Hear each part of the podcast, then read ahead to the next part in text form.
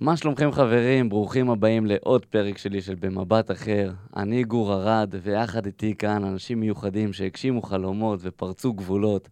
אחד מהם הוא ממייסדי אתר הנוער הגדול בארץ, פרוגי, והבחור השני כאן הוא העורך הראשי שלו. אז תכירו את אחד המייסדים, אלכס נסטר, והעורך הראשי, משה אבוטבול. מה שלומכם? אהלן, בסדר גמור. שלום גור. איזה כיף שאתם כאן איתי, אנחנו לפני שבוע בערך הקלטנו פודקאסט בשבילכם, ועכשיו אתם כאן איתי, וזה מרגש מאוד, כיף שהיה לכם זמן לזה. זהו, התהפכנו בתפקידים. כן, קודם כל כיף. עכשיו, איך זה פעם ראשונה בשבילך, משה, להתראיין? אז זהו, אני... אתה זה מ- תמיד מראיין. זהו, עשו לי פעם אחת את זה בתוכנית אירוח שלי, א' עד ת', לילך ראיינה אותי, לילך העורכת משנה של האתר. זאתי שאוכלת פיצות. זהו, היא תשמע את זה עכשיו, כן. היא בטראומה מה- מהרגע הזה. האמת שזה תמיד מוזר כזה, זה פתאום כזה לדבר על עצמך פתאום. אה, כן, אבל אתה בסדר עם זה? אתה לך על זה. לשרוד? אני מקווה, כשהכנת את הטישו גם. איפה הטישו? אלכס, אתה הבטחת. אני, אני דואג לזה. אתה הבטחת. האמת שלי מוזר גם לשבת פה, בצד אה, עם המיקרופון אה, לפה. עם כמה שאני יודע, אתה לא מאלה שמגיעים לפרונט ומדברים, אתה לא, עושה את הכל לא, מאחורי לא. הקלעים.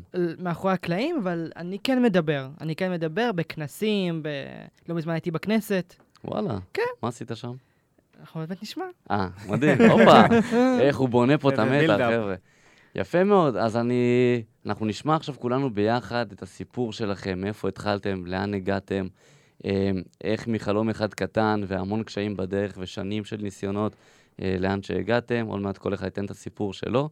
ואני רוצה שאנחנו נתחיל מהמייסד שבזכותו אנחנו כולנו כאן, אה, וכמובן, אה, זו שיחה פתוחה, הכל מדברים בכיף, מקווה שתהנו איתנו.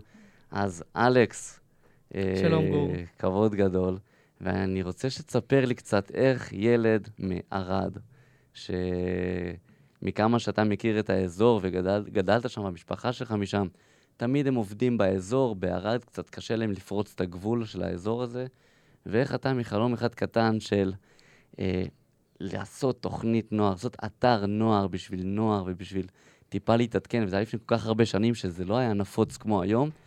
איך חשבת על הדבר הזה והגעת למה שאתה עכשיו? טוב, אז אני רוצה לספר לך את הסיפור עוד מראשיתו. נדמה לי הייתי בן תשע, שמונה, משהו כזה. זה היה איזה יום קבוע בשבוע, בוא נגיד שזה יום אה, רביעי. הייתי יורד מתחת ל... ל... לבית שלי, ושם הייתי פוגש את הבן אדם שהיה מחלק את עיתוני מעריב לנוער. אוקיי? וגיל 8-9 זה לפני 20 שנה. קודם אני כל, בן שכולם ידעו, 29, כן. נכון? אני בן יפה מאוד. 29 בן היום. 29, אל אל בדיוק. תיתן לנו להרגיש מבוגרים. זקנים, כן, זקנים. כן. אני אה, כבר מתחיל, הגיל הזה כבר מתחיל אה, לדפוק לי ב- בדלת. ב-30 כנראה אתה כבר תרגיש את זה. אוי ואבוי, אל תזכיר לי את זה. היה לי יום. הולדת עכשיו לא מזמן, יש לי עוד 30 עוד שנה. מזל טוב, חבר'ה, מזל טוב לאלכס. איזה כיף. טוב, אז הייתי מחכה כל, כל יום רביעי ל, ל, לאותו בן אדם, הוא היה עם אופניים, הוא היה מחלק את העיתונים, ואני הייתי פותח את, ה, את העיתון, את, את, את, את מעריב לנוער, והייתי קורא שם את כתבות. ושם בתוך מעריב לנוער הייתי רואה כתבים צעירים. וככה זה נשאר אצלי. כתבים צעירים, זאת אומרת, הייתה שם פינה כתבים- לכתבים לא, צעירים? לא, כל העיתון כמעט. מעריב לנוער, היה נכתב על ידי, הם קראו לזה קת"צים. אוקיי. שונא את השם הזה. כתבים צעירים, זה נשמע משהו צבאי. כן. כן, אוקיי. אה, וה- והעיתון הזה היה מורכב מ- מכתבים צעירים שהיו כותבים, כותבים, את ה, כותבים את הכתבות. ומה שהיה משותף בין כל הכתבים האלה, שכולם גרים באזור המרכז, אוקיי? לא חקרתי, יכול להיות שעכשיו מישהו שישמע את הפודקאסט ויגיד, רגע, הייתי כתב, הייתי גר באילת או כן. בבאר שבע, יכול להיות שהוא היה כתב, אבל זה היה ממש מקרים נדירים. כאילו, מכמה שבדקת, זה היה חבר'ה מהמרכז, וחשבת שחייבים להיות במרכז בשביל זה. חייבים להיות במרכז כדי להצליח ב- ב- ב- בעולם הזה של התקשורת. השנים חלפו, הלכתי לכיוון קצת שונה, הלכתי לכיוון הבמה, למדתי תיאטרון, מאוד רציתי להיות, להיות שחקן. אה, באיזשהו שלב ראיתי שזה לא בשבילי, התקבלתי לכל מיני דברים, אה, עשיתי, לא עשיתי, לא משנה. אה, ויום אחד כבר בגיל 17 הייתי ב- בתל אביב, הייתי נוסע המון לתל אביב מערד. המון, המון, המון, המון. פתחו בדיוק חנות H&M ב- ב- בעזריאלי. אתה זוכר את התור שהיה ארוך פעם לחנות, עזריאלי זה היה להיכנס? סגרו שם את הבית קולנוע ופתחו את, ה... את החנות H&M, עדיין, עדיין היא עומדת שם באותו מקום. מדליק. והתור היה עד למטה, בכל המדרגות נאות, היה תור להיכנס לחנות. ובתור הזה פגשתי את השותף שלי, ש... שאני והוא הקמנו בסוף את פרוגי. המטרה הייתה... בתור הכרת מישהו כן. חדש, לא הכרת אותו לפני, בן אדם זר, הכרת אותו בתור ל-H&M באיזה גיל?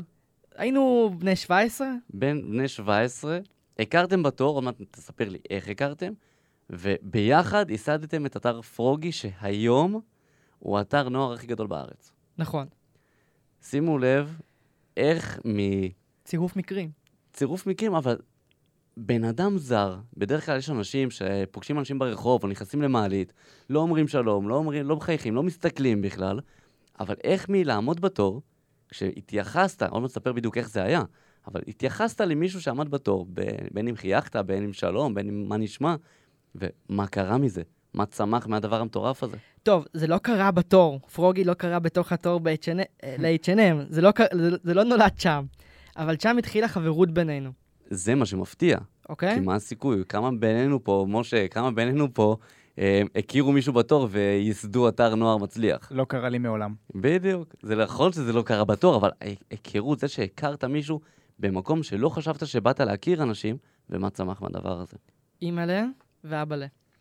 אה, עמ- עמדנו בתור, הוא התחיל לדבר איתנו, הייתי עם עוד אה, חברים וחברות, בתור ל-H&M, היינו, התלהבנו להיכנס לחנות, הוא התחיל לדבר איתנו. וככה מפה לשם, אה, הוא הוסיף, החלפנו פייסבוק, בזמנו זה היה עוד להיט. החלפנו פייסבוק, אה, כל אחד אה, צירף את השני, והמשכנו לדבר. וממש נהיינו חברים טובים. אני אגלה פה גם אה, סקופ קטן, סתם, אה, אנשים מכירים, נהיינו גם זוג. הופה. כן. אז הם לא רק ייסדו את אתר הנוער המצליח ביותר, גם מהתואר הם מצאו זוגיות, חבר'ה. כן, אבל בואו נשאיר את זה שנייה בצד. בואי נדבר על המקצועי, אנחנו כן. בכל זאת פה... תאמץ את זה לרעבים לאהבה, לך לתור. אני הולך לתואר עכשיו. אה, וואלה, רעיון. זהו, עכשיו נלך לחנות בגדים. להשקות בכלל. להשקות.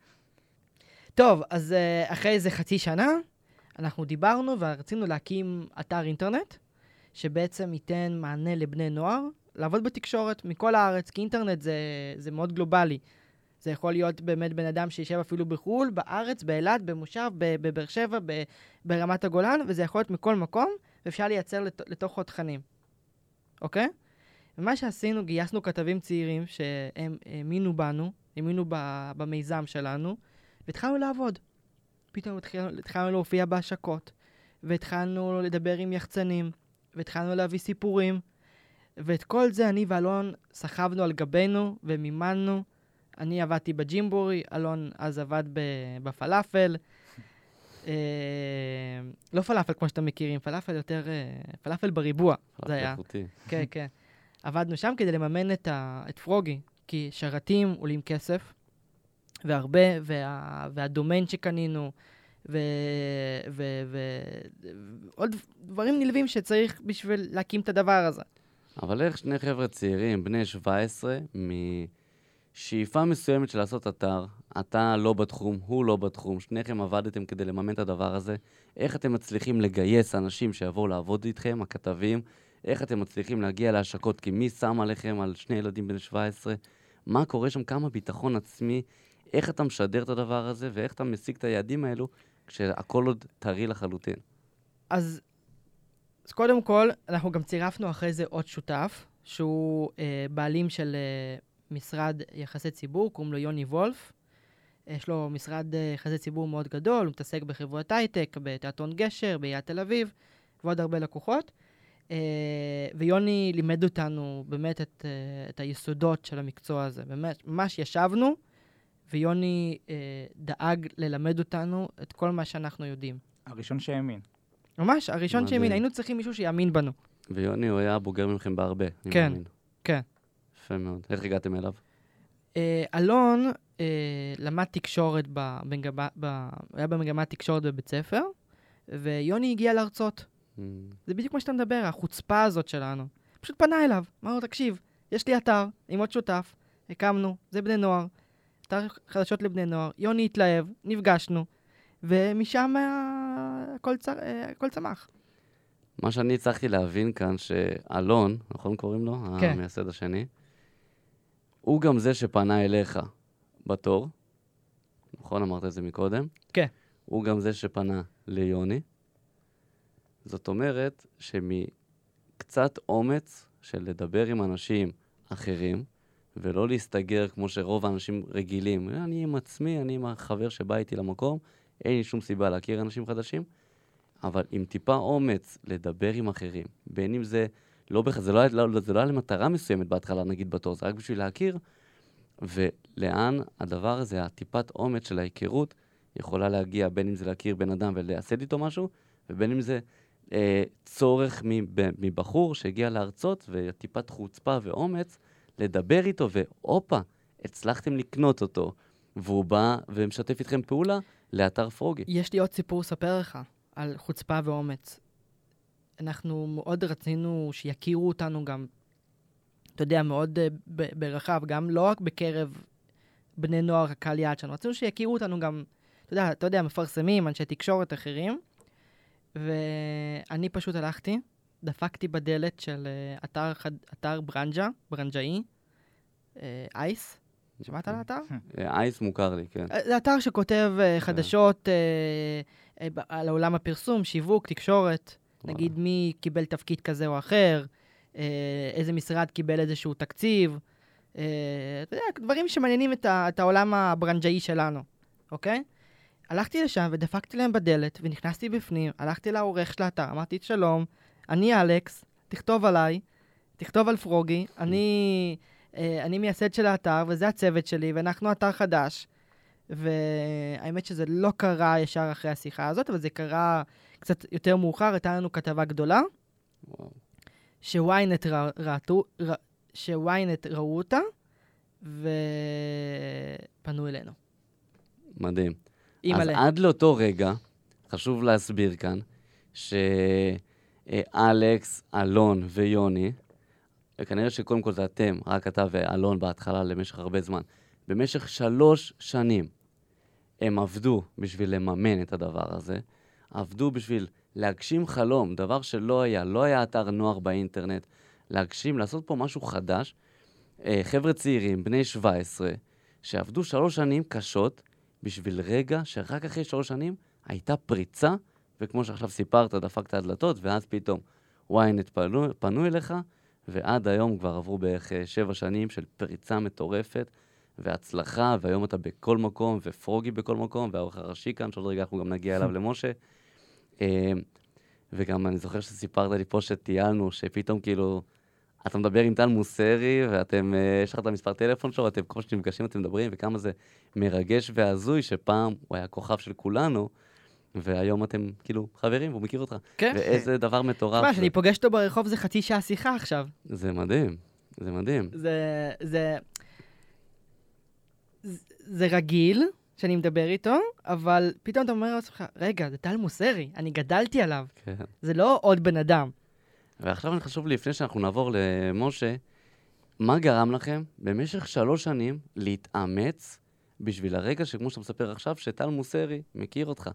כאילו, כמה זה הזוי וכמה, מה צריך להיות לך בראש, ולחבר'ה ששומעים ומאזינים וצופים בנו עכשיו, מה יכול לגרום להם לנחישות הזו, ומי אמר שאחרי שלוש שנים זה יצליח, ומי אמר שאולי אחרי רק חמש שנים, או, או, או, או אולי אחרי שנה. מה גרם לכם להילחם במשך כל כך הרבה זמן על אותה נקודה שבסוף קרתה? קודם כל, אהבה למקצוע. ממש אהבנו אותו. ממש אהבנו ש, שדברים שאנחנו כותבים מגיעים ל, להרבה אנשים, והיינו ממש עוקבים אחרי נתונים.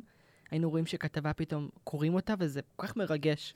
אז הדבר הראשון זה באמת למצוא משהו שבאמת אוהבים, באמת מתחברים אליו, מרגש אותך. אתה אוהב ספורט? גם עשית את זה מגיל קטן. אתה אוהב ספורט? כן, אתה לא. מפסיק, נכון? נכון. למה? אה, נכון, גם בריאות וגם זה פשוט הכיף שלי, זה אהבה שלי. זה משהו אתה אוהב שזה את זה. אתה, אתה קם בבוקר ואתה הולך לעשות ספורט. נכון. יפה, אותו דבר גם זה. אנחנו. קמים בבוקר, וכל מה שאנחנו חושבים זה על האייטם הבא, מדהים. אוקיי? גם היום, כשאני פתאום אה, גולש, אה, נגיד, אספר לך סיפור לא מזמן קרה, אוקיי? אה, לינוי אשרם זכתה במדליית זהב. ברור, אוקיי. כולנו ראינו. יפה, ניצחה את הרוסיות. כן. אני גולל לי ב-for you בטיקטוק, פתאום אני נתקל בסרטון של משתמש רוסי, פתאום, פתאום רואים שופטי אקס פקטור, ואז אה, אה, כתוב, אני קצת יודע לקרוא רוסית, אוקיי? אה, קצת, ואני רואה כתוב שופטים ישראלים, אוקיי? מישהו מזייף ברמות מטורפות את השיר, ואז השופטים, ואז השופטים מוחאים כפיים, אוקיי? ואז אמרו שזה השופט, זה השופטים. ולעגו לי, כאילו ללנוי אשרם. אוקיי. מבין? כן, כן, כן. הסברתי את זה טוב, משה? אני חושב שזה היה גם, אה, היה, היה אתגר כזה שהם בכלל אה, עשו, עשו תרגיל אה, לא טוב היה שם כל הזה. מיני דברים. היה שם אוקיי, כל- היה היה- היה שם כל מיני כן. סגנונות. הפואנטה זה שכל כל, כל אחד ממשתתפי האתגר העלה סרטון שלו עושה משהו כושל, בצורה כושלת מול שופטים, והשופטים בכל זאת מריעים לו ונותנים לו את הנקודות. אה, אז הם כאילו הסתלבטו על לינוי. כן, אז- על הפיקשוש שהיה הבנתי. להם. אבל הפואנטה שאני רוצה לספר פה, שהחוש העיתונאי שלי עבד פה, אמרתי, רגע, קורה פה משהו. יש אתגר שלם ברוסיה, וזה משתמשים עם, מיל, עם מיליוני עוקבים שעושים נגד לינוי אשרם, אוקיי? אנחנו העלינו אייטם, אתה לא מבין כמה רדפו אחרינו, עשו לנו פולו-אפים. אתה לא, אנחנו עשינו על, תראה, תראה כמה החושים העיתונאיים שלי מחודדים. באותו רגע שראיתי את זה, צלצלתי למשה, אמרתי לו, משה, תקשיב, יש לי סיפור, הראיתי לו את זה. הוא אמר, וואלה, מגניב, בוא נטפל בזה. אז אה, העלינו את זה על כתב, ואז התחיל מבול של פולו-אפים לפרוגי, אוקיי? מה זה פולו-אפ? זה בעצם אנחנו מפרסמים איזשהו סיפור, ומערכות תקשורת מפרסמות את אותו סיפור, או מוסיפות אליו עוד דברים, ומפרגנות למערכת תקשורת שבעצם... עם אה, קרדיט למ- עם קרדיט ש- למערכת תקשורת שפרסמה מה- את זה לראשונה. מה כביכול עשיתם אז, ב- ב- ב- בפרסום הזה? פרסמתם את הסרטון שלהם? סיקרנו את האתגר הרחב. אוקיי, אבל זה כביכול לא טוב, הם כביכול מסתלבטים עלינו, או שהם מנסים נכון, ללכלך. הבאנו את זה לידיעה? כאילו הבאנו את זה בתור, תראו, צוחקים, כאילו, צוחקים על לינוי ב- בעולם, כאילו, זה- זה אתגר שקורה, זה אתגר טיקטוק שקורה. גם לינוי הגיבה לנו על זה, וגם פיטר פלצ'יק באותו זמן כן. כתב לנו, וצירפנו עוד לכתבה, ו- וזה היה באמת חגיגה שלמה. משה אחרי זה הלך לדבר על זה באולפן של ynet, והם ועשיתם קידמו את את זה זה. כדי לתת פה ערך לצופים, שהם לא יתבלבלו שהדבר הזה הוא לא אמיתי, רק כדי לס- לסבר את העניין שהם רק מסתלבטים, שלא יתבלבלו בצורה מסוימת לא- מהתוכן, שזה לא לא- שזה לא תוכן אמיתי. לא לקחנו צד אה, כגוף תקשורת, כי זה לא... רק זה- הראינו. זה לא טור דעה. Mm. אה, זה פשוט סיקר את התופעה, אז פשוט הבאנו את זה לידיעת הקוראים שלנו. אבל תראה, הפואנטה פה היא אחרת, שזה לא הסיפור הזה, יש לי מלא סיפורים לספר לך כאלה. כן. פשוט סיפור אחרון שאני זוכר ממש טוב. החוש העיתונאי תמיד נמצא פה, וגם אז זה היה. זה כבר, זה. זה מין חיידק כזה שנכנס בך, ואתה כאילו. חולה בו, זה לא כן. מחלה, זה, אתה, זה זה. כאילו נכנס בך, וכל דבר אתה יכול להפוך להיות אייטם. אתה רואה, אתה רואה דברים, אתה גם מחבר הרבה דברים. גם, מטורף. גם זה גורם לך לקרוא בין השורות. זאת אומרת, מישהו יכול להגיד לך משהו, ובסאבטקסט של הדברים אתה מצליח לקלוט עוד איזשהו. אייטם, כלשהו, בכל דבר. מטורף. אני חווה את זה עם אה, גם חברים מהתעשייה וגם אה, מחוצה, כאילו, אני פתאום קולט את זה בדברים קטנים. אז נגיד עם חברים מהבית, הם כזה, בואנה, כאילו, איזה מפחיד אתה. ומהתקשורת, אז הם כזה, אני, אם זה לא אייטם שאני מפרסם, אלא סתם כזה, אני, כיף לי להראות שקרה כרגע משהו, אז אני כזה שם, אה, מביא להם את זה לתשומת לב. אגב, גם אם זה. בסוף לא קשור אלינו לתחום שלנו של נוער, וזה אייטם ממש טוב, אז אני מדבר עם קולגה שלי. כן. עם איזה מישהו שקשור אליו, איזה חבר, מישהו מהמערכת מ-ynet, ידיעות. כאילו אתה. תמיד נעזר ב- בסביבה, סביבה ת- תומכת, סביבה לא, מנצחת. גם נעזר וגם עוזר להם. הרבה פעמים עוזר, דברים, ברור. דברים שפתאום ראיתי אני, פתאום הפכו להיות אייטם אצל מישהו אחר, אייטם שלו. נכון. או גם. איזו דוגמה קטנה, אה, הייתי ב- בנתב"ג לא מזמן, וראיתי את אה, ג- אה, גיל מרנץ אה, מהנינג'ה, אה, הוא בדיוק חזר מחופשה לדעתי, וצילמתי אותו פפראצי, אבל כאילו, הוא לא מעניין, אנחנו, אנחנו לא עושים אייטמים של פפראצי אצלנו כל כך. אז פשוט העברתי את זה הלאה, ופרסמו את זה באמת. ומדהים, זה יפה שאתם מפרגנים גם לאתרים אחרים, שהם, גם הפוך. לא יודע אם לקרוא לזה מתחרים, אבל בסוף יש פה מין לפעמים קנאות לדברים כן. כאלו, וזה יפה שאתם מפרגנים, ואני חושב שגם זה עצם זה שאתם נותנים לאחרים, אה, גם בסוף ייתנו לכם, או שאתם תקבלו מהקרמה, אני מאמין בדברים כאלו. זה היה יותר סיכוי. וזה נכון, נכון, נכון, לגמרי. וזה מה שחשוב באמת, זה, זה הגלגל, זה כוח המשיכה הטוב שיש בעולם. בהתחלה, כשרק התחלנו.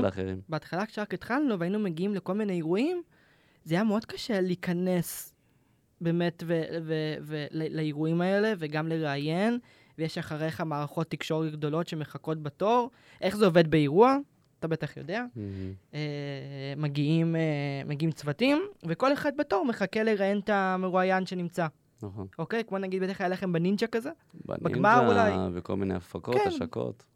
אז אתה מחכה, הטאלנט מחכה ליד קיר אה, עיתונאים, ואחד-אחד כל צוות נכנס. הרבה פעמים גם היינו, היינו בתור, ואז בגלל שאנחנו פרוגי, יכלו לעקוב, לא הכירו אותנו. תעטפו אותנו אחרונים. כן, פתאום כאילו האחרונים. מתחילים קודם כל מהגדולים, לא נגיד היום- שמות, ולאט לאט... היום זה בזה. כבר לא ככה. היום אם אנחנו מגיעים, אם אנחנו מגיעים ואנחנו עומדים בתור, אנחנו שם. כבר מכירים אתכם, זהו, יש, יש, כבר, איזה- כ- יש כבר כבוד לתוך הדבר הזה. הראשונים, או לפחות בין הראשונים. מדהים. יפה מאוד. אז אה, אלכס, סיפור ענק, וזה יפה על אה, כוח רצון ונחישות, ולהגשים חלום, לא משנה כמה הוא בלתי אפשרי כילד מערד שחשב שהוא חייב להיות אה, מרכזניק, מה שנקרא, בשביל להגשים את הדבר הזה. יש לי בדיחת קרש. תן לי את זה. מה היה קורה אם אתה היית גר בערד? אני? וואו. ערד ערד, נכון, אבל אני אני באלף. באלף, כן. אני ירד באלף, כן, אבל... אה, גור ארד מערד. כן, אז זה קשה, זה קשה. מה היה קורה אם היית זוכה במדליה? בום, בום. בום. הייתי קרוב, בנינג'ה אני מקום רביעי. כמעט הייתי בערד. נכון. אגב, גדול. שמעתי פודקאסט עם יעל ארד, והיא אמרה, לא זכיתי בערד. כן, כן, זה היא תמיד אומרת את זה. מתבקש. גדול. יפה. יש אה, קשר, אגב? למי? ליעל ארד? לא, גם לא לרון ארד. אה. יש כל מיני שמות. כן, יש לי כל עליו המשפחה לא שלי. טייסים, אבל לא לא רון ארד. חזק. יפה, אז אה, משה, לך יש סיפור. ענק, מעניין, מתחום אה, אחר, אה, שגם בתחום הזה בסוף פרצת גבולות, הגשמת את החלום שלך כנער.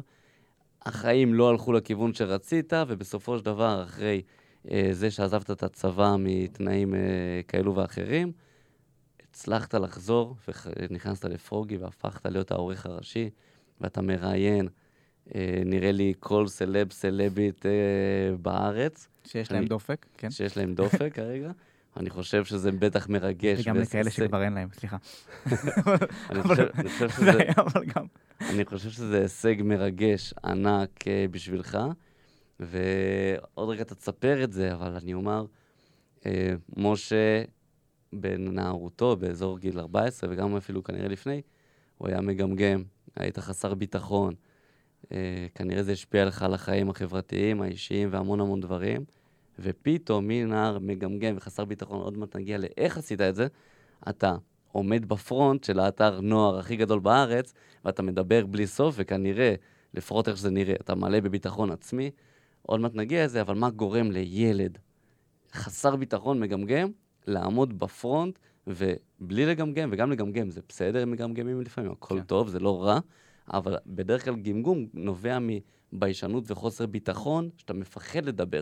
בגלל זה אנשים מגמגמים לפעמים, אה, לא בגלל אה, בעיה פיזית מסוימת. זהו, אז לא- באמת לא היה לי גמגום כ... כמו שזה, אה, נגיד, כמו שראינו, נגיד, בכוכב הבא, או, או כאלו דברים. פשוט כשהייתי מהפחד מדבר... לדבר. זהו, כשהייתי מדבר מול מצלמה או מול משהו גדול, אז כן הייתי כזה מתבלבל במילים, או פתאום כזה, לא יודע, הייתי מגמגם בקטנה כזה, אבל זה עדיין היה מפריע לי ממש, והיה מפריע גם בתחילת הדרך שלי בתקשורת. עכשיו, אה, אני באמת, הסיפור שלי מצחיק, כי איכשהו, אם מסתכלים לאחור, כל החיים היו סימנים לכך שאני אעסוק בתקשורת. אוי, שכחתי להביא את המחברות. היי, היי, היי, אני אספר עלינו, אבל. מצוין. אה, אה, כל החיים היה לי כזה סימנים לכך שאני אעסוק בתחום התקשורת, אבל אני לא ידעתי לפענח אותן, כאילו רק בדיעבד הבנתי את זה. אז בהקשר של המחברות, אז כשהייתי קטן הייתי גוזר כזה תמונות של סלבס מראש אחד, מעריב לנוער, מדביק את זה על המחברות אחרות שלי, מחברות בית ספר כאלה, וכותב להן איזושהי כותרת. אה, אז זה נגיד סימן אחד, יש לי עדיין את המחברות האלה וזו בבית. כותרת מהדמיון שלך. כן, סתם דברים שקשורים. אני רוצה להביא לתמונה הזאת כותרת מסוימת. משה, נראה לי שאני ואתה צריכים אה, לתת תמלוגים למעריב לנוער. חד משמעית. לגמרי. ובהמשך גם הייתי ילד פנימייה. אה, וזה מתקשר ממש לסיפור העיקרי שלי בדבר הזה. באחת השנים בפנימייה אה, יזמתי עיתון אה, קבוצתי, כזה סתם מעצמי. גם אז עדיין לא היה לי חשק בכלל לעסוק בתקשורת, סתם היה לי חשק כזה. אה, בהמשך אה, לסיפור הפנימייה, אני לא קיבלתי יפה את העובדה שאני בפנימייה. זאת אומרת, לא סבלתי בפנימייה, הפנימ- הפנימיות היו טובות, אבל, אה, אבל עצם זה שאני כאילו לא כמו כולם, אה, לא כמו החברים בבית ספר, או בכללי, עצם זה שאני ישן מחוץ לבית, היה לי מאוד מאוד קשה. הייתי בוכה כל יום, בכל השבע שנים שהייתי בפנימייה, הייתי בוכה כל יום בשירותים על אה, אה, מר גורלי, נקרא לזה. אה, זאת אומרת שכל החברים שלך מהבית ספר, בסוף הבית ספר היו חוזרים להורים שלהם הביתה, כן. ואתה היית חוזר לפנימייה לבד. כן, וזה היה שורד אותי ממש. לא שאני חושב שפנימייה זה דבר רע, פשוט בחוויה האישית שלי, ככה, ככה זה... הרגשת ככה שונה. לא כן. משנה אם זה טוב או רע, הרגשת אחרת. כן. כאילו, לא היה לך את המשפחה כמו שהיה להם, שזה גם זה כנראה חס- היה לך חסך מסוים. כן. אה, אז אה, מתוך כל העצבות והתסכול הזה, אז המקום מפלט שלי היה כתיבה. אה, ובאחת השבתות שהייתי בחופשה בבית, היה לי, היה לי משהו שחשבתי שהוא אייטם, ולא היה לי כל כך למי לפנות. זאת אומרת, ניסיתי לפנות לכל מיני עמרי חיון וכאלו ששמעתי את שמם בהק- בהקשר של תקשורת ובידור באותו, באותה תקופה, ולא קיבלתי מענה. זאת אומרת, לא ענו להודעה, להודעה שלי. גם אני יכול להבין, זה מלא הודעות שמקבלים. אה, ואז אמרתי, טוב, נפתח אה, בלוג בידור בעצמי. אה, פתחתי בלוג, בהתחלה תכננתי שהוא יהיה בלוג רכילות, אז קראתי לו משה בתיבה הצהובה. כן, אז תקדיש שם כזה. גדול, כן. ו... והתחלתי כזה, ואחרי שעה שהייתם באוויר, הבנתי שזה לא, שבכלל לא הבנתי נכון את הסיטואציה, וזה בכלל לא אייטם.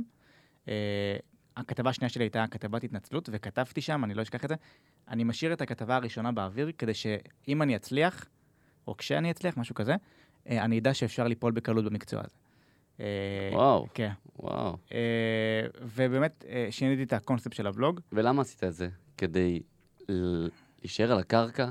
זאת אומרת שאם עכשיו תצליח במקצוע, תמיד, תמיד להגיד לעצמך שאפשר גם ליפול, אפשר לעשות טעויות? כן, כי זה נראה לי מקצוע, מעיניים של ילד, זה נראה מקצוע כל כך כזה צהוב וכזה זול במרכאות. אה, במיוחד כשאני הייתי אז בלי קשרים, בלי כלום. סתם מעצמי פתאום החלטתי לפתוח את הדבר הזה. אה, וזהו, עשיתי שינוי של הזווית של הבלוג. זה הפך להיות אה, ביקורות על תוכניות טלוויזיה ורעיונות עם מפורסמים שהייתי מצליח להשיג אותם בפייסבוק אה, או משהו כזה, או באימיילים. אה, במהלך אותה השנה הראשונה שלי באמת אה, הצטרפתי לכל מיני פרויקטים קטנים כאלה של כתיבה שקשורים אה, לתקשורת. אה, בנוסף לזה, אה, כמובן עדיין המשכתי בפנימייה, ועדיין כאילו עברתי את מה שאני עברתי בהתמודדות שלי האישית, אבל עדיין הכתיבה וזה היוו לי מקום בריחה. אבל חשוב לציין שכל הזמן הזה שיש לי את הבלוג, לא סיפרתי לחברים בבית ספר. כי התפדחת. כי כן, אני פחדתי שיצחקו עליי. וגם באותה, באותה שנה ספציפית, אני די בידלתי את עצמי מחברים. זאת אומרת, לא רציתי להיקשר לאנשים, לא הייתי פחות חברותי, אני הכי חברותי שיש, אבל באותה שנה לא רציתי, כאילו, הרגשתי ש, שאני כל כך מבואס על, ה, על החיים שלי, שלא רציתי להיקשר לאף אחד, ורציתי לבדל את עצמי בסיטואציה הזאת. גם חסמתי אותם, חסמתי אותם בפייסבוק והכל, רק כדי שלא יראו ושלא ישאלו אותי לגבי זה. אוקיי, אני רוצה שנתמקד בזה. אתה הרגשת שאתה אאוטסיידר, חשבת שהחיים שלך על הפנים, בין כן. אם זה משפחה, בין אם זה החברים, היית לבד בפנימייה, כשכולם בבית ספר, חוזרים הביתה. ובמקום לשתף את החברים, ואולי שהם יחזקו אותך, יתמודדו יחד איתך בדבר הזה, להיעזר במישהו, אתה העדפת להתנתק. העיקר שלא ישאלו אותי איפה המשפחה שלי, או דברים כאלו, או מה אני עושה, או איך זה יחיות בפנימייה, העדפת, פשוט אני חותך הכל, רק אל תדברו איתי. אה, משהו כזה, כן, כאילו, כן ידעו שאני בפנימייה, זה, זה לא היה סוד או משהו כזה, אבל כן לא רציתי ש...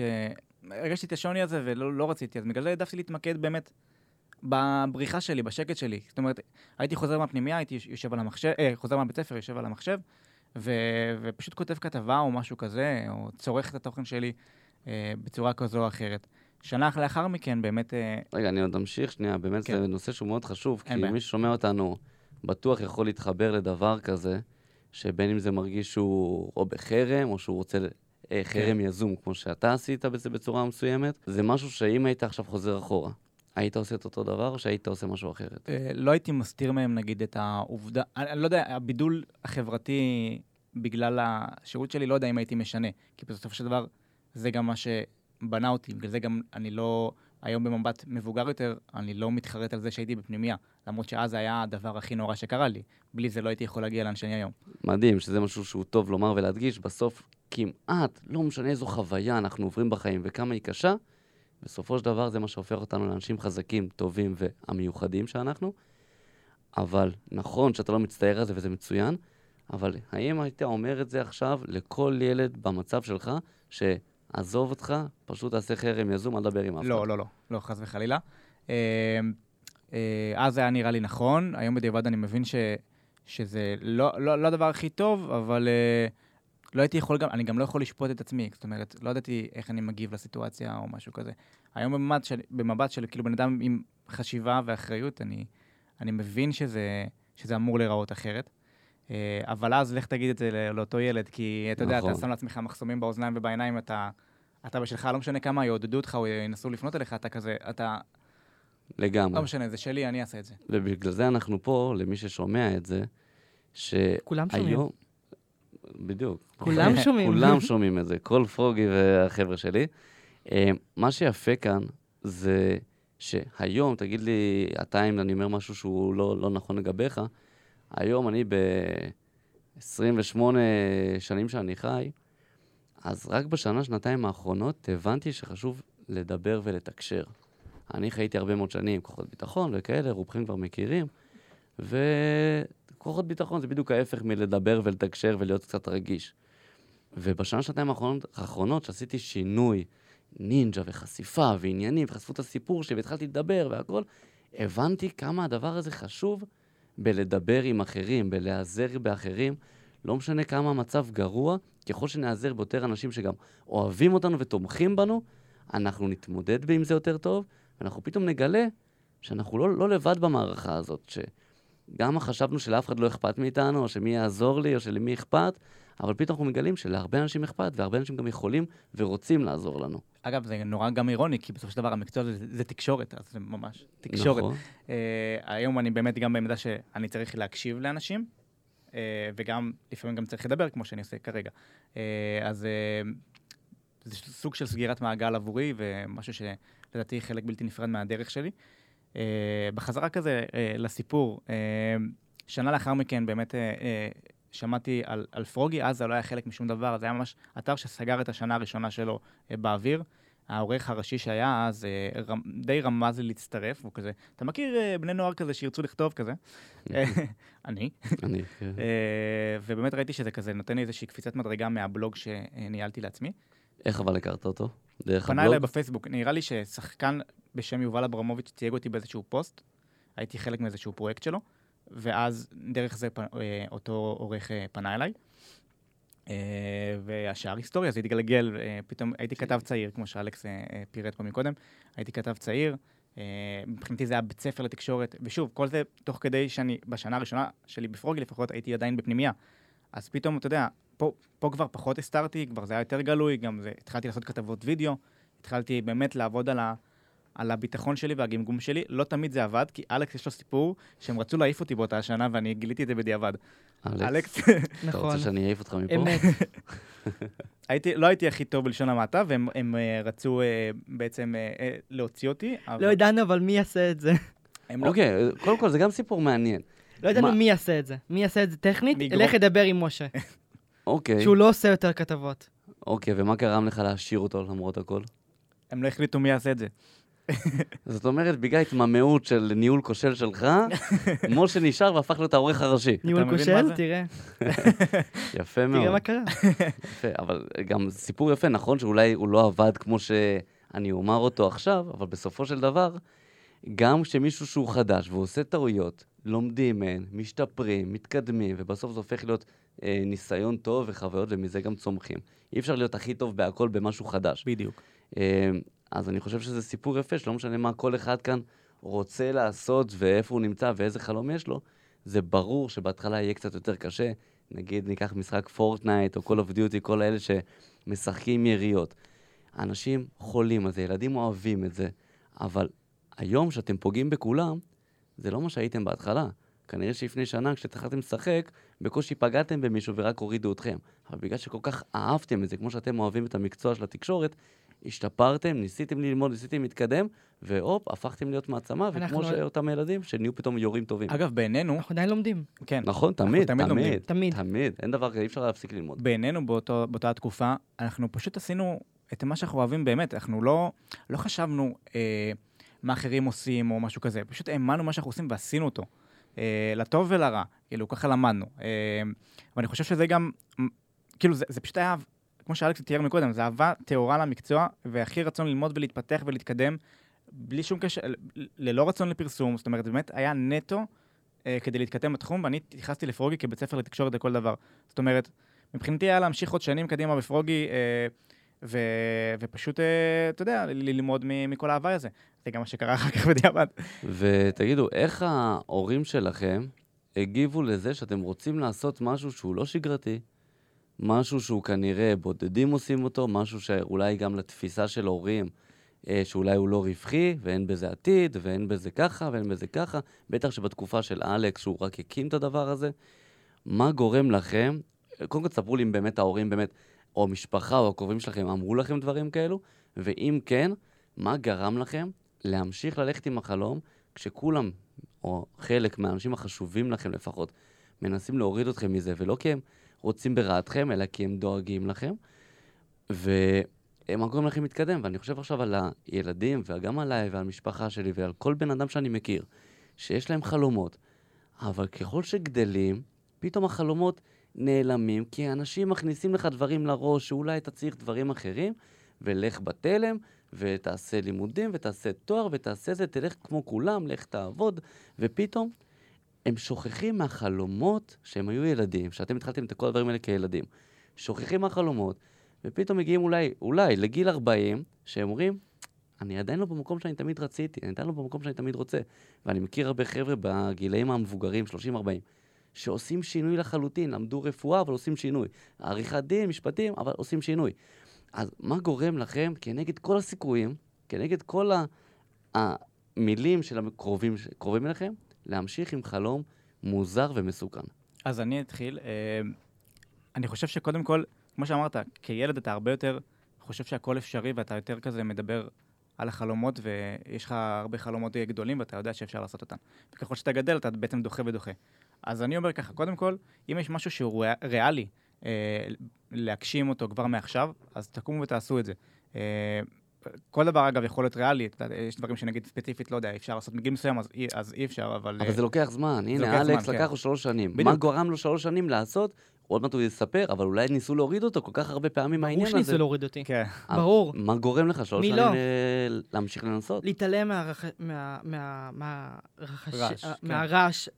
איך אתה יכול להתעלם? אם ההורים שלך אומרים לך, תקשיב, אנחנו דואגים לך, אנחנו חושבים שאתה צריך ללכת גם ללמוד, הרבה פעמים לא לספר משהו." להם. אגב, ללמוד זה מאוד חשוב. ואגב, אני עושה את זה רק השנה. כן. השנה התחלתי ללמוד, אני לומד משפטים באונו, והתחום ממש ממש ממש מעניין, אה, אבל עשיתי את זה קצת אה, אחרת. נכון, מאוחר. התחלת מאוחר יותר, כן. אחרי שכבר עשית כמה דברים, והלכת קודם כל עם הפשן, עם התשוקה שלך. כן. ואגב, הלימודים שלי, אני גם בחרתי מסלול כזה שהוא לא יפגע לי בדברים אחרים, אני לומד פעמיים בשבוע. זה מדהים. התואר שלי. אני חושב מדהים. שבכללי העידן שלנו הוא הרבה יותר פתוח ונגיש להגשמת חלומות כבר מגיל צעיר, אה, שזה עוד משהו שחשוב. אה, לציין. אה, גיל ירד. כן, חד משמעית, אנחנו רואים את זה גם, ב- גם בעולם הבידור וגם כמעט בכל מקום. אני שומע על בני נוער שעושים דברים כאילו מדהימים, ו... נכון. ו- ואני אה, בשוק. זמרות ענקיות, נאור כן. קירל, אנה זק, התחילו בגיל 13-14, אם אני לא טועה. וגם בתחומי המדע וכל האלה, יש אה, אה, טכנולוגיה, זה מטורף מה שילדים היום עושים. אה, אה, יש מנכ"ל הייטק שהוא בן 22, ישראלי אגב, הוא כבר יושב בארצות הברית, בסיליקון. וואלי. אני חושב שבאמת זה בונוס ענק ברשתות החברתיות. אה, אני זוכר שרק הרשתות התחילו, אז אנשים חששו מהתוכן ומצריכה לא נכונה. אבל פתאום שהרשתות חשפו כל כך הרבה אפשרויות, שיווק בדיגיטל, וטיק טוק, וסרטונים, וכאלה, והיום באמת ילדים, בני כלום, מרוויחים הון עתק מלרקוד בטיקטוק, כי זה כיף להם וזה חלום שלהם, ופתאום זה עובד. או כל אחד בתחום שלו, וזה מטורף כמה, פת- כמה זה פתח. לספר לך איך זה קרה? מה? כי איך זה קרה, למה דווקא מהרשת יש אנשים כל כך מוכשרים ומדהימים? אז איך זה קרה שברשת יש כל כך הרבה אנשים אה, אני מוכשרים? אספר לך בדיוק. Uh, בפעם, כשהיית, כשהיית רוצה להיות זמר, היית צריך ללכת לאיש עסקים, לאיזה סוכן על, והוא מחליט אם אתה תהיה עכשיו זמר או לא תהיה זמר, אוקיי? נכון. הוא מחליט איפה להכניס, איפה להכניס אותך, לאיזה תוכנית ולאיזה זה. מי שראה את הסרט אה, בוהמן רפסודי של קווין, כן. אז כן. הם הגיעו לאיזה איש תקליטים, השמיעו לו את הבוהמן רפסודי, את השיר הכי מטורף שלהם, Hmm. והוא אמר, זה ארוך מדי, זה לא ייכנס לרדיו, והם המשיכו לבד, והוא הפסיד הכל. והיום, מי שמכתיר את האנשים האלה, זה, אנש... זה, זה הקהל. אתה מבין? דרך הרשת. נכון. הרשת עוזרת לזה. נכון? אגב, זה, אה, גם כל אחד היום, אני מדבר בהקשר של התקשורת, כל אחד היום הפך להיות אה, כלי תקשורת בפני עצמו. כל אחד יכול להעלות איזה משהו אה, ולפרסם אותו כידיעה חדשותית, בין אם זה בטיקטוק שלו, באינסטגרם שלו, כפוסט, כסטטוס בפייסבוק, למי שעוד שם. אה, וזה עובד לטוב ולרע, כי יש... למי שעוד שם. בפייסבוק. אה, כי זה, זה עובד לטוב ולרע, כי מצד אחד יש מלא דברים שנכונים שאפשר לפרסם או לייעל אותם. אה, מצד שני, זה גם מוליד הרבה fake news, ומי שצורך את זה, שזה הקהל הצעיר, או קהל שלא כל כך מבין, מפרש, לוקח את מה שיש שם כאמת, או שמפרסם בדיחה כ- כ news, ואז לוקחים את זה כ... כבאמת news, אבל אה, נכון. יש הרבה כאילו פייק בתוך נכון. אני חושב שמערכת החינוך, אגב, זה הספוילר שלי, מה עשיתי בכנסת, הלכתי לדבר בדיוק על הנושא על הזה. ה fake news. גם על fake news, איך להיזהר ברשת, איך, איך, איך לקרוא את הרשת. אני חושב שזה אמור להיות השיעור החובה בכל בית ספר בישראל. זה אמור להיכנס למערכת החינוך, איך לקרוא תקשורת. כי גם, כי גם כמו שמשה אמר, הטלפון שלנו, כל אחד הוא כלי תקשורת, אבל התקשורת גם מסננת דברים. לפני שהם מגיעים אליך, אנחנו בודקים אם זה אמיתי, בודקים תגובה. יש כאלה אתיקה מאוד מסודרים, אבל כן. ברגע שזה, שאתה הופך להיות כלי תקשורת בלי ידע איך לפרסם דברים, אתה יודע, אתה, אין לך את הסינון הזה. נכון, היום כל אחד הוא גוף תקשורת, כל אחד יכול לפרסם מה שהוא רוצה, ואם זה הופך להיות ויראלי, אז זה גם הופך להיות במרכאות אמיתי. משהו אמין, כן. כאילו שאפשר להאמין, מה, יש איזה מיליון צפיות, אז זה אמיתי. בדיוק. אז אה, לא, אתה זוכר את הסיפור הזה עם, אה, בדיוק עכשיו עלה לי עם פריסיליה קשתי? כן, שישבה בכלא ופתאום, והיא פרסמה דברים ש, ש, שהיא עכשיו בהשקות ובטיולים, מתוך הכלא, נכון. נכון? זה אותו דבר, אנש, איך אנשים יפרשו את זה שלא לא היו מכירים את הסיפור הזה? שהיא בכלא. מי שבחו"ל לא חושב שהיא היא בכלא, כאילו, אוקיי, חיה את החיים שלה, אז הכל כן. טוב. אתה מבין? כן. אנחנו צריכים תמיד לדעת להצליב מקורות ולחפש עוד ולחשוב ולהגיד למה הבן אדם הזה פרסם כך וכך, ואפילו גם גוף תקשורת. למה גוף תקשורת פרסם את הידיעה הזאת, וללכת גם לגוף תקשורת אחר ולקרוא אותה שם ולראות מה... תבין? להצליב, לדעת, לדעת, לדעת ל... ל, ל, ל... אז זה- זה ברור שזה חשוב מאוד, רק לפעמים זה יכול באמת או להיות קשה, כי צריכים להבין, לדעת איך לעשות בדיוק. את זה, אבל הכי חשוב, שיכול להתאים לכולם וכולם יכולים להסתדר, זה כל דבר שאתם רואים, לא משנה איפה זה נמצא, גם אם זה בגוף תקשורת הכי לפקפק. גדול, בדיוק, הכי, גם אם זה בגוף תקשורת הכי גדול או הכי קטן, לקחת הכל בערבון מוגבל. לפקפק. אומרת, לפ, לפקפק, בדיוק. בדיוק. אוקיי, זה בסדר שזה מוצג במקום הכי גדול שיש, אבל עדיין, בוא נראה, לא בטוח שזה אמיתי, אוקיי.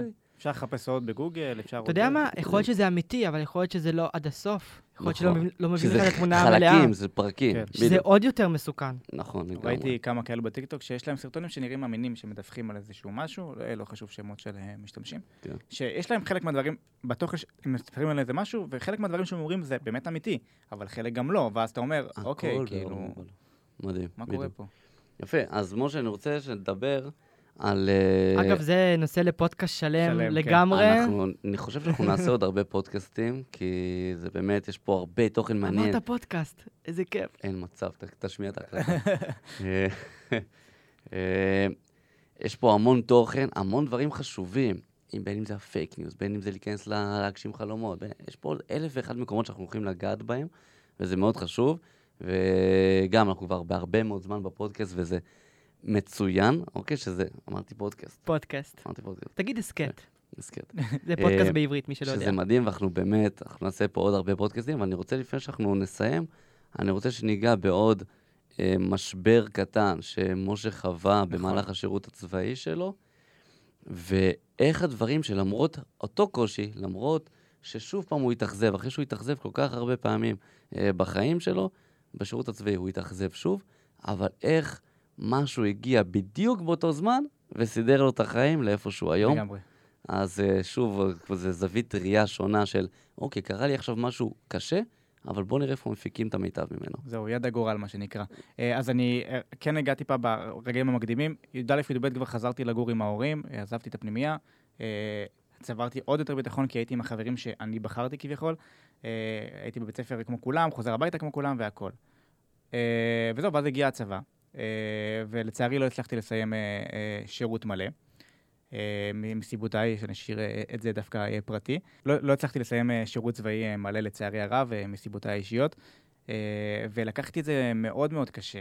זאת אומרת, מבחינתי, אני מאוד התביישתי בזה. לא רציתי לספר לאף אחד שהשתחררתי לפני הזמן, כי זה נראה לא טוב, וידעתי מה אומרים על ה... מה הדעות על כאלו שלא מסיימים צבא. וסיפרתי רק, נראה לי, נראה לי, למישהי אחת, אה, קוראים לה חן, היא הייתה גם כתבת צעירה בפרוגי כמוני, והיינו חברים ממש ממש טובים. אה, והלכנו לבקר יום אחד במשרדים של פרוגי, אה, כי התגעגענו כזה. באנו לבקר, והיא הייתה במקרה ליד אלכס וליד רן פינקלשטיין, שהיה אז העורך הראשי. והיא שמעה שנפתח תקן חדש לסגן עורך ראשי, והם כזה תוהים מי, מי יכול לעשות את התפקיד, מי יכול להיכנס לתפקיד. צריך מישהו שמכיר טיפה את המערכת, מישהו שמבין אה, בתקשורת ולא לקחת סתם מישהו. ואז הרשתה לעצמה לספר להם, אני הייתי באותו זמן בחדר אחר. היא הרשתה, כאילו... שתבין, היא- היא סיפרה- שתבין, היא סיפרה להם- שתבין, אנחנו יצאנו מישיבה, וזה היה ממש ישיבת הנהלה, ששם זה הוחלט. כן. ודקה אחרי, אז דק- דקה. אחרי היא אומרת שמשה עכשיו עזב את הצבא. שהולך להשתחרר בעוד איזה שבוע, שבועיים, משהו כזה. במקרה. כן. בדיוק באותו זמן. כאילו, לא העלינו מודעה אפילו, שאנחנו מחפשים. אז, אז, אז היא שמעה את זה, וסיפרה להם, אני הייתי בחדר אחר, פתאום באים אליי בשום מקום בריצה, לא הבנתי מה קורה בכלל. אה, חשבתי שיש איזה אייטם מעניין שאפשר לכתוב. אה, ואז הם הציעו לי את התפקיד. אייס כתבו. ושבוע, שבועיים אחר כך, כבר אחרי שהשתחררתי מהצבא, כבר התחלתי לעבוד כסגן עורך בפרוגי. זאת אומרת, התחלתי שם ככתב צעיר, ופתאום אה, אני בכלל תכננתי לחזור לעבוד במקדונלדס, כי עבדתי אה, כנער גם במקדונלדס. אה, אבל זה גרם לי עוד יותר להסתגר מבחינת השחרור המוקדם שלי. למה? כי חשבתי שעכשיו, עצם זה שקרו לי הדברים כמו שקרו לי והכל היה מלמעלה, שעכשיו יקשרו את השחרור שלי לזה שהשתחררתי בגלל התפקיד. אז איזה חצי שנה או משהו כזה, לא סיפרתי בכלל שאני... יואו. שהשתחררתי. כאילו, ממש נסגרתי לגבי זה, ורק מי שקרוב מספיק וידע, אז ידע. אבל, אה, אבל לא מעבר לזה, ממש נסגרתי עם זה. אבל מדהים. היום אני כאילו מבין שלצערי הרב, לא כולם באמת יכולים לסיים שירות, וזה בסדר לגמרי. כל אחד יש לו את הדרך שלו. אה, ו... ואני בינתיים כן התקדמתי והתפתחתי, ושש שנים הייתי עכשיו אה, סגן עורך, עור- עורך ועורכת ראשית, כי באמצע גם התחלפו העורכים הראשיים. אה, הגשתי תוכניות, פיתחתי פורמטים בפרוגי, צברתי היכרות וחברים בתעשייה, אה, וגם התמתקתי בפני עצמי כ- כ- כמשה. זאת אומרת, לא רק כמשה מפרוגי, בקורונה, בתחילת הקורונה, אה, גם התחלתי, פתחתי לעצמי, שיניתי את האינסטגרם שלי למקום כזה של עדכונים אה, אה, נגזרים בעולם הבידור. אה, לנוער, וזה חיזק אותי גם כ- כמישהו שממותג ויודעים לפנות אליו לגבי זה, אם זה פסטיגלים, אם זה ליהוקים לסדרות נוער והכל. והיום, כאילו, שוב, לא בקטע שחצני חלילה, היום מזהים אותי כאילו ברחוב, מבקשים אותי תמונה וכאלה, וזה מצחיק אותי ומשעשע אותי שהילד הביישן ההוא שהיה בפנימייה וחשב שחרב עליו עולמו, אה, הגיע, הגיע למקום כזה. אני גם עושה תפקידי עורך בסדרות ומגלם את עצמי, שזה עוד יותר מטורף, כאילו, מי חשב? אה, אז זה ממש מיוחד. יש לי סוכן, יש לי זה, פתאום כזה, מה, אני, אני, הילד מאשדוד, ש... זה מטורף שהחוסר אמונה שלנו כנערים, אבל כל עוד אנחנו עדיין עושים את מה שאנחנו אוהבים ורוצים וחושקים בו, כן. ועוברים המון משברים בדרך כמו שעברת, בסוף איכשהו, איכשהו, כל עוד אנחנו עושים באמת דברים טובים, ואנחנו לא פוגעים באף אחד ולא בעצמנו, אנחנו תמיד שומרים על הדרך החיובית והטובה. משתדלים. משתדלים. אז בסוף הדברים קורים לטובתנו. דברים טובים קורים בדיוק באותו זמן, בדיוק כמו שעזבת את הצבא, ופתאום פרוגי כן. הגיעו אליך. מישהו מדהים. כיוון את זה שזה יקרה בדיוק ככה, ואני מודה על זה. גם אותך. גור, הכרנו ככה. נכון? מפרויקט שיש לנו, הגעת אלינו לראיון, וככה התחברנו, ופתאום אנחנו יושבים. בפודקאסט שלך גם. לגמרי, זה מדהים. מתי עושים מסיבת פיג'מות? אנחנו נעשה, חבר'ה, תתכוננו. אה, זה מטורף לגמרי, באמת לאן החיים יכולים לקחת אותנו, ופשוט צריכים להיות נחמדים לכל בן אדם שאנחנו פוגשים, כי אין לדעת איפה בעוד כמה שנים אה, אנחנו נפגוש אותו שוב, ואולי נצטרך אותו, או שאולי פתאום נהיה, נהיה חברים טובים, אז לא צריכים אה, להסתכסך מלפני בדיוק, בטעות. אגב, זה קורה לי הרבה היום, כיום, בעמד- הרבה אנשים שס- שזלזלו בי בהתחלה, או זלזלו בי במהלך הדרך, גם כשפרוגי כבר נהיה המקום הממותג, אז היו לי את ההזדמנויות, לא כנקמה חלילה, חס וחלילה, שהיו לי אייטמים שהם טובים עיתונאית, והייתי הייתי צריך, וזה היה כאילו כביכול נגדם, אבל הראיתי כמה, כמה לי יש את הכוח גם לכתוב על הדברים האלה, ושלא צריכים לזלזל בי. זאת אומרת, יש לי את הכוח גם בפני עצמי, ובפלטפורמה עצמה, אה, כדי לכתוב ולסקר דברים ראויים לסיקור כמובן, ו- ולא צריך לזלזל בכוח שלי, או נכון, במי שאני, כי אתה אף פעם לא יודע איפה זה יפגוש אותך בעתיד. נכון, צריכים להעריך את כולם כמו שהיינו רוצים שהם יעריכו אותנו. יש הרבה אגו במקצוע שלנו, וואו. המון המון המון, ואנחנו משתדלים לשים אותו בצד לפעמים, גם כן. כשזה קשה מאוד. טוב מאוד, מדהים. יפה מאוד. אז קודם כל, תודה רבה רבה רבה לכם. אנחנו נעשה עוד המון המשך כאלה. בחלק ב'. בדיוק. היה אז ממש תודה ממש רבה כיף. לאלכס ממייסדי פרוגי ולמשה, שהוא העורך הראשי של פרוגי. אה, סיפורים מעניינים, מרגשים, מרתקים, ויש עוד המון שאנחנו נעשה בדרך. אז תודה רבה לכם לכל מי ששמע והאזין וצפה ברשתות, ואין שיווק ממומן לפודקאסט הזה, זה רק בזכותכם, התגובות, השיתופים, הלייקים שאתם עושים. אה, תעשו subscribe, אה, תאהבו, תשתפו עם כל דבר, שאם אהבתם את הפודקאסט הזה וקיבלתם ערך, תעבירו אותו למי שעוד צריך לשמוע, תשתפו בסטורי, תהנו. אוהב המון, תודה רבה. גור ארד, נתראה בפרק הבא של במבט אחר.